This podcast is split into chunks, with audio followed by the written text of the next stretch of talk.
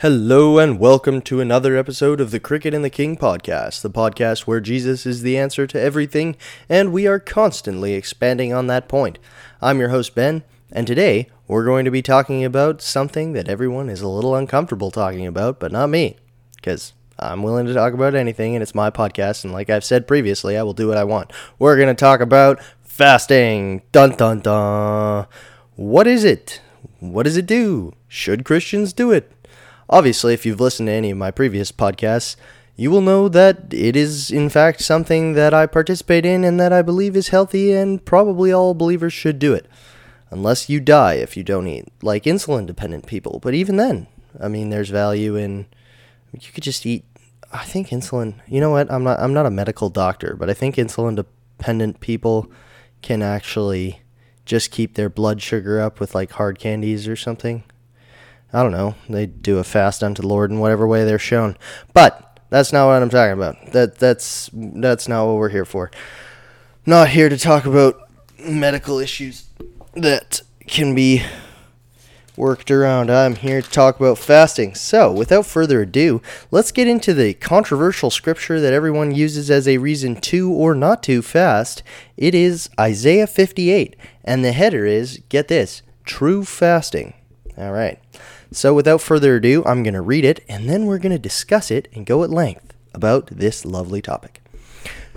Okay, here we go. Isaiah 58. Shout it aloud. Do not hold back. Raise your voice like a trumpet. Declare to my people their rebellion and the house of Jacob their sins.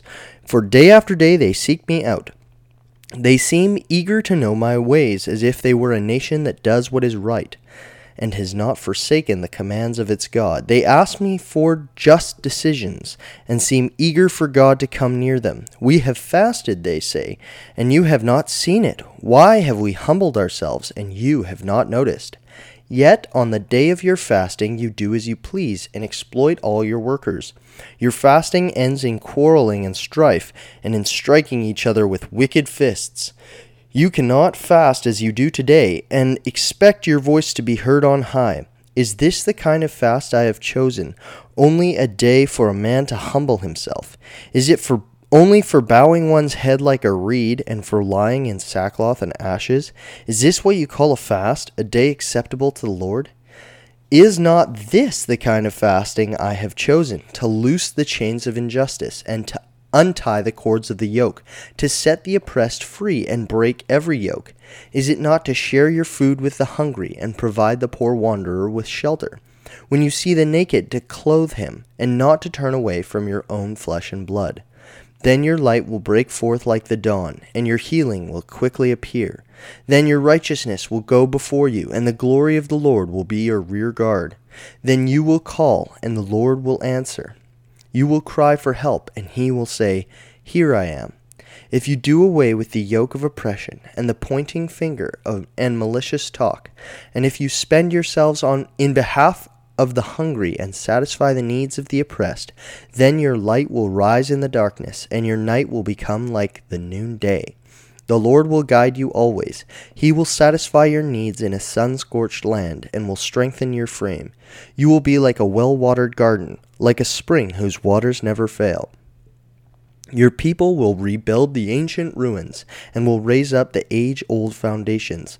You will be called repairer of broken walls, restorer of streets with dwellings. If you keep your feet from breaking the Sabbath, and from doing as you please on my holy day, if you call the Sabbath a delight, and the Lord's holy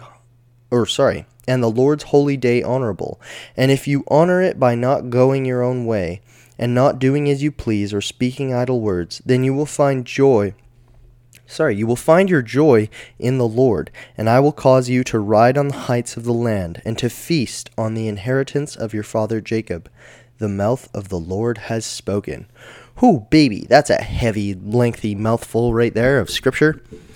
So, let's chew the fat, as it were, as the people say, for a moment about this thing. Let's talk about it. So, a lot of people say, see, God doesn't want them to not eat. He wants them to take care of the poor and hungry and actually, you know, which taking care of the poor and hungry is like, That's really good. You know, Paul says that Peter was like, he only asked that we look after the poor, which was the very thing that I was eager to do. So we're big on taking care of poor people and clothing naked people.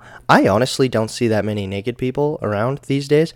I've always kind of wondered about that. I'm like, what does that mean? Like, if they're stuck in the rain, give them a tent. Like, I don't know.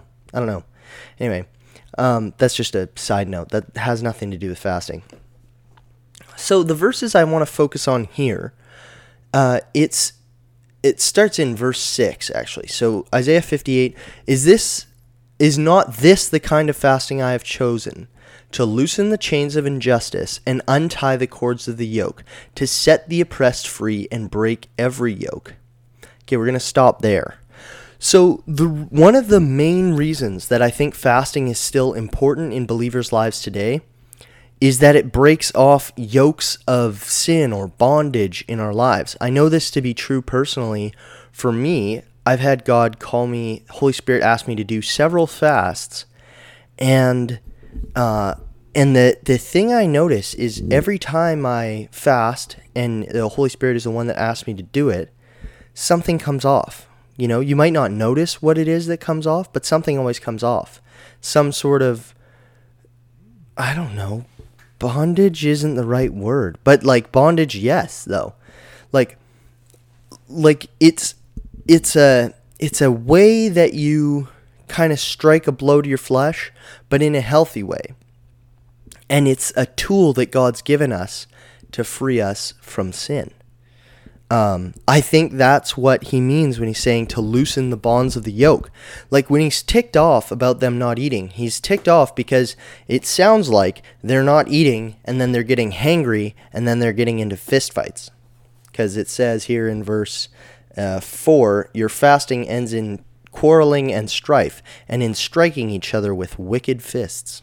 Ooh, tough. So it's actually hilarious that we have a word for being angry because we're hungry. You know, we call it hangry. And we're like, oh yeah, that's just a normal part of being a person. Well, no, apparently it's not. Because when you don't eat, you're not supposed to have that attitude. It's not a pure fast to the Lord otherwise. So as Jesus was, you know, talking about fasting in the new way and new wineskins, you can look that up. I suppose we could actually go there in Matthew. But he talks about, you know, the old way, and if you have new wine, which he was talking about the new way of fasting, you put it in new wineskins so they don't blow up, right? Because the old way of fasting was like, a lot of it had to do with repentance and, you know, seeking God and humbling yourself, you know, to bow your head like a reed, like it says here in Isaiah 58. Is this a fast you, blah, blah, blah. Is this the kind of fast I have chosen? This is verse 5. Only a day for a man to humble himself. It's like, no, he chose fasting in the new covenant, right? He uses it as a way to break off oppression, to loosen the chains of injustice and untie the cords of the yoke, right? And something I find really interesting about this is even biologically, fasting is proven to reset you kind of in a way. Like it just... it recenters the chemicals in your brain. Actually, you get a wicked headache if you have any kind of caffeine addiction or like... actually, most people have a sugar addiction that they're not aware of. It's not like you know, really bad like heroin style. But you're like part of the headache you feel. Like obviously you will have a caffeine headache if you drink coffee. But even if you don't drink coffee and you start fasting, after about 2 days, you will get this weird kind of headache at the base of your head or kind of like back middle part of your head. And that's actually from not having sugar. And your brain's like, what are we doing? I don't have any glucose to use expendably all the time. This hurts. Why? But anyway, so you suffer a little bit from the chemicals in your brain being all choked out that they're not readily available all the time. And then you have a reset. Like your body's like, this is what's important. Breathing is important. Water is important. And then food is important. And we, I think sometimes we forget that. So even medically, it's proven that if you water fast for 3 or 4 days, you're going to pretty well get rid of any addiction that your body has. So anything that your body's dependent on, it will be reset. And that goes for things as well like pornography and TV as well. Because a lot of times, you know, when you fast, you want to distract yourself. I found, in my journeys in fasting, distracting myself has, you know, it's something you have to really fight against and focus on. It's like you know what happens when I fast? It's actually pretty hilarious. I want to watch like different how to make food videos on YouTube. That's like my one go-to comfort thing. I'm like, I just want to watch Binging with Babish. Shout out to that YouTube channel. That's a sweet YouTube channel, but it's not good to watch when you're fasting. But that's what my flesh wants, right? Like that's what your body wants. And what you're doing is you're breaking off yokes. So you're actually saying, no, body, you don't get to tell me what to do or how to feel. And you're practicing faith in God, that God will sustain you, that, you know, you're made righteous through Christ, and that this is an opportunity to submit your body to him, especially when Holy Spirit is the one that is asking you to do it. And really seek after God and just love on Jesus and worship him and appreciate the opportunity that God's given you to experience his goodness in the self-control that he's going to grow you in that place. And so your heart has to be in the right place with fasting. You can't... So we're going to go over kind of methodology and mindsets, because I've heard a lot of different mindsets, you know. There's a lot of like, I'm going to fast to get God to do something. That's actually something I hear a lot. And fun fact, you cannot get God to do anything. There's no formula for it. Now you can ask, it says with thanks, you know, prayer and thanksgiving, submit your requests to God. But you're not going to, you know, get whatever you want just because, well, I didn't eat, man, and that's what it says, you know, just like seek after God and don't eat. And I heard one guy say it on a podcast or a sermon one time that, you know, if you fast, God will give you whatever you want, like $1 million or whatever. No. Wrong heart to have it in. Fasting is an opportunity to tune your ear to what God's saying. It's like, if you realize that you are in bondage to something like sugar or whatever, you can fast sugar. So you just say, no, I'm not going to have sugar anymore. You still have food or whatever, but you're like, I'm going to only eat complex carbohydrates. No simple carbs for me for the next little while. A simple carb is like a sugar. Like it doesn't matter, whatever. You'll learn about it as you carry on in your journey in life. But like a complex carb would be like a potato or oatmeal. Oatmeal is a complex carb. It takes a long time for your body to break that down into usable glucose versus like immediately available, like pair bonded, like glucose fructose or glucose or any of those sugars that are immediately available. Anyway, I'm getting off on a side note here, but your fasting isn't to come out of a place of trying to make God do anything. That's not what it is. When Holy Spirit is telling you to fast, it could be for a reason, like to pray, to tune up your ear, to intercede more. But usually it's for you. Usually he's telling you to do it because there's some good thing that he wants to do in you and in your heart. Now, another thing about fasting is when God asks you to do a fast, usually he's going to ask, and then you can test the spirits, you know, see if it's him. And then you really won't hear anything again, typically. Like you'll start fasting, and then it's just obedience and faith that you heard God. And it says in the Bible, you know, that we come to him through faith and believing that he rewards those who earnestly seek him. And if nothing happens on that fast, and by nothing happening, I mean, you know, some people want the clouds to part and to have an open vision and have something crazy happen. That's not a bad thing to kind of desire that stuff, but it's to have that expectation that because you are fasting, you're going to enter this super holy, unattainable travel to the third heaven place, that's not the correct mindset either.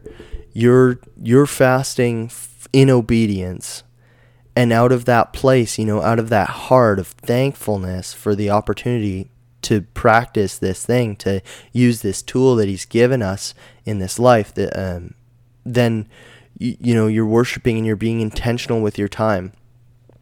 And this is another point about fasting. You don't have to fast all food. Like, it's not really fasting if you're just fasting one food. So I'm big on that. Fasting can only be related to food. I don't think you can fast. I know a lot of people like.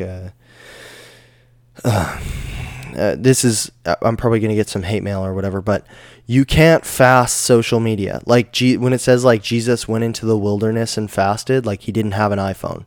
He wasn't like, oh, I'm taking away my social media, but I'm still going to eat whatever, unleavened bread or whatever they're busy eating back in those days. No, like you can't fast. That's Lent. Like that's like giving something up, right? Which is good. Sometimes we all need to get off of our phones and social media and whatever. I personally don't have social media just because I waste way too much time and I have the brain of a small squirrel. So I'm just like, oh, look, bright, shiny pictures. And I look at knives and guns and bows all the time, and I need to get over that. So I don't have social media, not because I think I'm better than anyone, but just because for my brain, it's not good. But you that's not a fast. That's Lent. That's giving something up for the purpose of seeking God or giving that time to God. But fasting is food. So God could ask you to fast. There's all kinds of different ways you can fast, right? But it's based on listening to the Holy Spirit. So if you don't have a relationship with the Holy Spirit and you don't know how to hear from him, first off, my recommendation is stop believing that you can't hear from him. And secondly, read your Bible, because that's the way to hear from God the most clearly. And you're only ever going to be able to hear things on top of the truth that's already planted in your heart. So once you have the Bible in your heart, once you have the Word of God in you, it's alive and active. So it might be the thing that you have come up in your head, which for me is often what happens. But when you have like auxiliary specific things, like God's like, go on a fast of oatmeal and raisins or whatever. And so you go on a fast and only eat oatmeal and raisins for, 3 days, or let's just say 3 days, because whatever. And it's very bland and it's a very simple meal, but you dedicate the extra time that you're not spending cooking, or, snacking to seeking after God and just loving on Jesus and putting that time into worshiping and loving him and thanking him for the opportunity to obey him, and then obeying him in faith, even if you hear nothing else, and seeing that fruit will come after. It will come in the end. It will come after the fast. You need to be able to hear him and then trust that it's a fast unto the Lord in whatever it is. So if God tells you, hey, I want you to stop eating pomegranates for the next 10 days, but you love pomegranates. Well, probably there's a reason he's telling you to stop eating pomegranates for 10 days, and there's going to be something that comes out of it. Whether you feel it or not doesn't matter. Your feelings don't matter. What you experience in the natural doesn't matter. It's faith, the faith of acting in obedience towards God and saying like, okay, I'll just stop eating that. That's a lot of what you get out of fasting. It's just obedience and faith and trusting that God's doing things behind the scene when you can't see things. I've gone on fasts where literally nothing has changed, and maybe I've even felt like I had less open communication with Holy Spirit. Like it just felt like very quiet and very still, and I was seeking God for literal hours a day and just nothing. But then afterwards I suddenly realized like I am infinitely more patient, or I suddenly have way less anger in my life, or oh wow, I have a lot more gentleness towards people, and some sort of fruit has come out of it. And, you know, a lot of people do experience great things, but it's part of a lifestyle thing. And fasting doesn't have to be long either. I just really want to clarify that. Like, you don't have to go on a 40-day, you know, water fast to have fasted enough, quote unquote. Like, you cannot eat a meal for 2 hours, you know, if that's what God asks you to do. You could not eat for 30 minutes, you know. You could push your dinner till 8 o'clock instead of 6 o'clock so that you could spend an extra 2 hours in the Word. Like, that is fasting, and that's the attitude behind it, is just obedience in what Holy Spirit's saying. And then in that place, growing in trust and realizing that He will sustain you, and learning that your body wants, like it says in Galatians, the flesh desires what is contrary to the spirit, and the spirit desires what is contrary to the flesh. So we're learning to discern the spirit by kind of kicking our flesh in the teeth a little bit. And it's not, but it's not like suffering, like it's not like self-flagellation, flagellating? I don't know how you would say that. But like where guys used to like whip themselves on the back and like cut their arms and stuff, like that's not what fasting is. Fasting is, it's having your heart before God in obedience and just taking that time and spending it with Him and realizing that your body's not in control of your life. God is in control of your life. That's what it is. And that's why it's so helpful to believers. I personally, I really don't like really long fasts. I've had God call me to a couple of pretty long ones.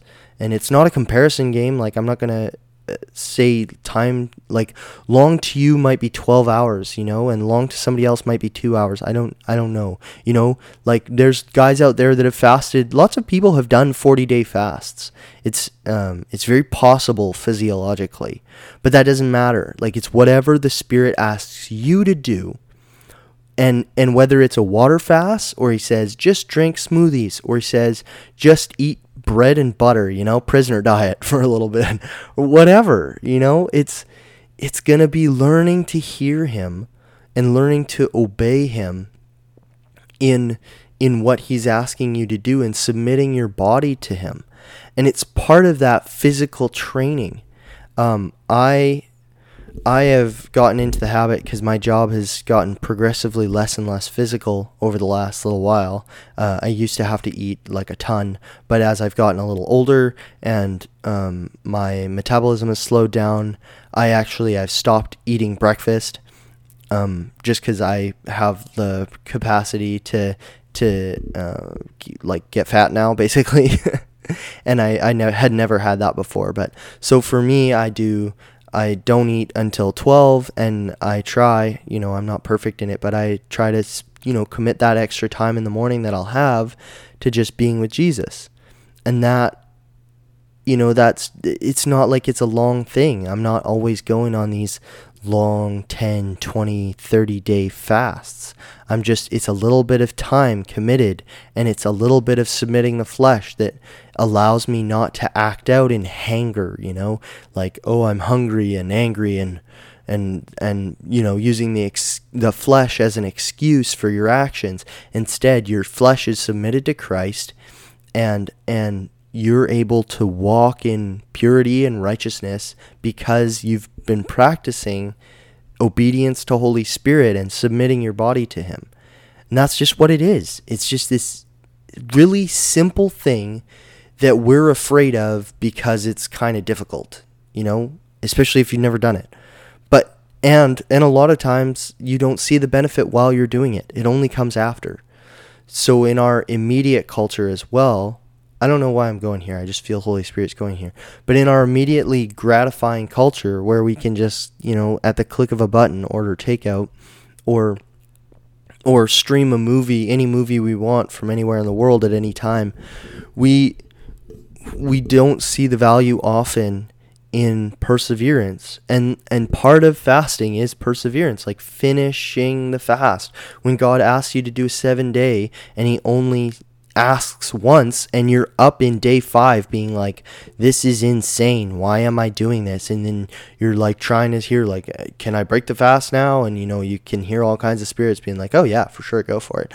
But you're like, no, God told me clearly that I was supposed to do this for 7 days, and so you just act in faith and you just keep going and drinking water and sleeping, because you'll sleep lots if you fast.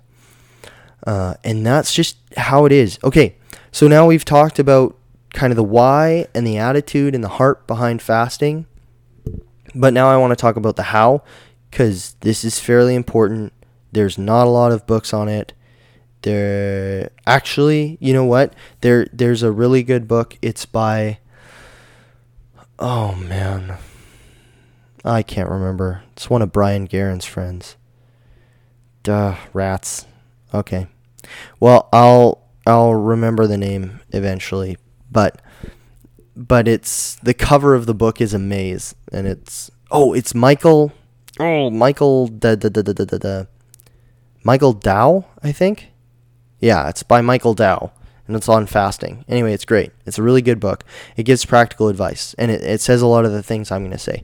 So if you're going to fast, you need to flush out your system, however that looks. Make sure you poop or whatever, because if you fast for a long time and poop's still in your body, you're going to have a bad time. Just trust me. I know that's like a horrible thing to say, but that's like a practical tip for longer fasts. Just make sure you get everything out of your system. And then for water fasting, you're going to need to drink a lot more water than you think, and you're not going to be thirsty, but you need to drink water. And it's never going to feel like, once you start drinking water, like you've drank enough water, and that's just how it is. But I track how much water I'm taking in using Nalgene water bottles, so you can see, you know, how many liters you're taking in. Like, there's a 1-liter Nalgene water bottle, and so you just drink 3 of those a day, and then you know you're getting 3 liters of water a day, and it that helps flush out your system. If you fast for more than 7 days, you're probably going to go into ketosis, which means the hunger will kind of go away. It doesn't, you know, like you kind of have memory hunger, but your body goes into ketosis. So it just starts burning fats instead of sugars. But that's only if you water fast out past, especially if you've never done it before, out past 5 to 7 days is where your body will actually get into a state of ketosis. But before that, you're just going to feel hungry. It's not real hunger. It's not true hunger, but you're going to, like, feel kind of this, you know, want to eat, stomach not hurting, but like rumbling, feels really empty. That's just because your body's still burning the remaining sugars in your system, and it's using sugars to keep going. So it's saying like, oh, I need more sugars because I need more fuel. And that's just how that works. So if you read somebody's forum and they're like, oh, you won't even be hungry, it's like, well, that's a lie, unless you're going out past 5 to 7 days. Okay, and then once you're out past that point, if you're just doing a water fast, this is mostly for water fasting. Anything else, you're keeping your guts running, like you're keeping your little food processing factory running, and you can kind of break the fast kind of however you want. But if you're just water fasting, your guts are shutting down, not in a bad way. Like your kidneys are still filtering your blood, and your liver's still taking stuff out, and it's like, you're still fine, you're going to live. But I just mean like there's less blood flow going to your intestines and to your stomach, and your body needs to wake up. So if you fast out past 7 days, really slowly introduce food. And it's going to be really hard to really slowly introduce food, but you're going to want to start with something like a melon, like cantaloupe or honeydew or watermelon. Especially if you go past 10 days, that like melon's like the way to go. It's like the way of the future. And then you kind of expand your stomach from there really slowly, whatever you feel comfortable. But it's going to be really hard to have self-control, because your guts will wake up and they'll be like, I'm so hungry. and you're going to want all of the food, all of the everything. But just be slow. Just be really, really, really slow and really calculated with what you eat after you fast. Trust me, I've made the mistake of gorging myself on delicious foods, and I regretted it, and it hurt, and don't do it. Yeah. Self-control is a fruit of the spirit that you're supposed to get after fasting. For prolonging the fast, it's something that you do. You kind of build it up like a muscle, sort of. Especially mentally. Like, the battle of fasting is mostly mental. Every person on God's green earth, besides a very select number of chronically anemic and people with specific genetic conditions, almost everyone can go 3 weeks without food. That's kind of the base number. So 21 days is as long as probably everyone in the world who is a reasonably healthy person can go without food, and it won't kill you and it won't do any harm.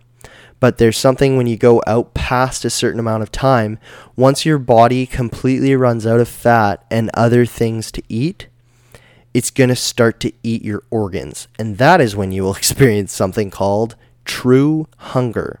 That is a burning in the back of your throat. And if you don't eat at that point, you are going to do yourself physical harm. So if you feel that, you need to eat. That is just the end of the discussion. If you're in faith and relationship with Holy Spirit and you hear otherwise or whatever, like, that's your discretion. But if you experience true hunger at any point, you need to eat. You will do permanent damage to your internal organs if you don't. That's pretty much all the medicalness. As for ways to persevere when you're fasting, you got to realize, and something that I've realized after, fasting and then failing some fasts, because that's going to happen. It doesn't have to, and in Jesus' name, you'll have the perseverance, but the food's never going to taste as good after you've had that first bite of whatever it is. Like this one fast I was on, I wanted a hot dog so bad. I can't even tell you. It was like the most ridiculous thing to want, but that's what I wanted. And then I had a hot dog. I think I broke my fast early. It's supposed to be a longer time. And I was like, oh no, it's fine now. And after I had the first bite, I was like, that wasn't as good as my time with Jesus was, and I definitely could have waited and had that hot dog waiting for me. So just know that the food's never going to be as amazing as you think it is. It's a trick your brain's playing on you. And then my other recommendation, I don't think I have any other recommendations. I think I just feel like I should pray and then kind of close out. So, Jesus, thank you for your guidance. Thank you for your goodness. Thank you, Holy Spirit, that you speak to each and every person that's listening to this podcast. Thank you that you are the one who's going to guide us on this journey of how to fast in the proper heart and spirit. Thank you for your word that guides us into all truth. Thank you, Spirit, that you are faithful. Thank you, God, that you are good and you have good things in store for us, and that you've given us the tools to follow you, and that you've empowered us through your sacrifice to walk in righteousness that you've bestowed on us as a great, great gift. We worship you, we honor you, and I pray that you, Holy Spirit, would show each individual what they need to do in regards to fasting and how they should go about it. Thank you for giving us the character and the grace, the supernatural empowerment of you, Holy Spirit, to walk this out in Jesus' name. Okay, well, that's it for today. I hope this is helpful to someone. I feel like I say that every podcast, but there's some uncertainty. You just say things and hope that the Spirit speaks through what you say. So that's what I hope for you. Have a great evening, afternoon, morning, whatever time you happen to be listening to this. God bless you, and we will talk to you next time. Bye.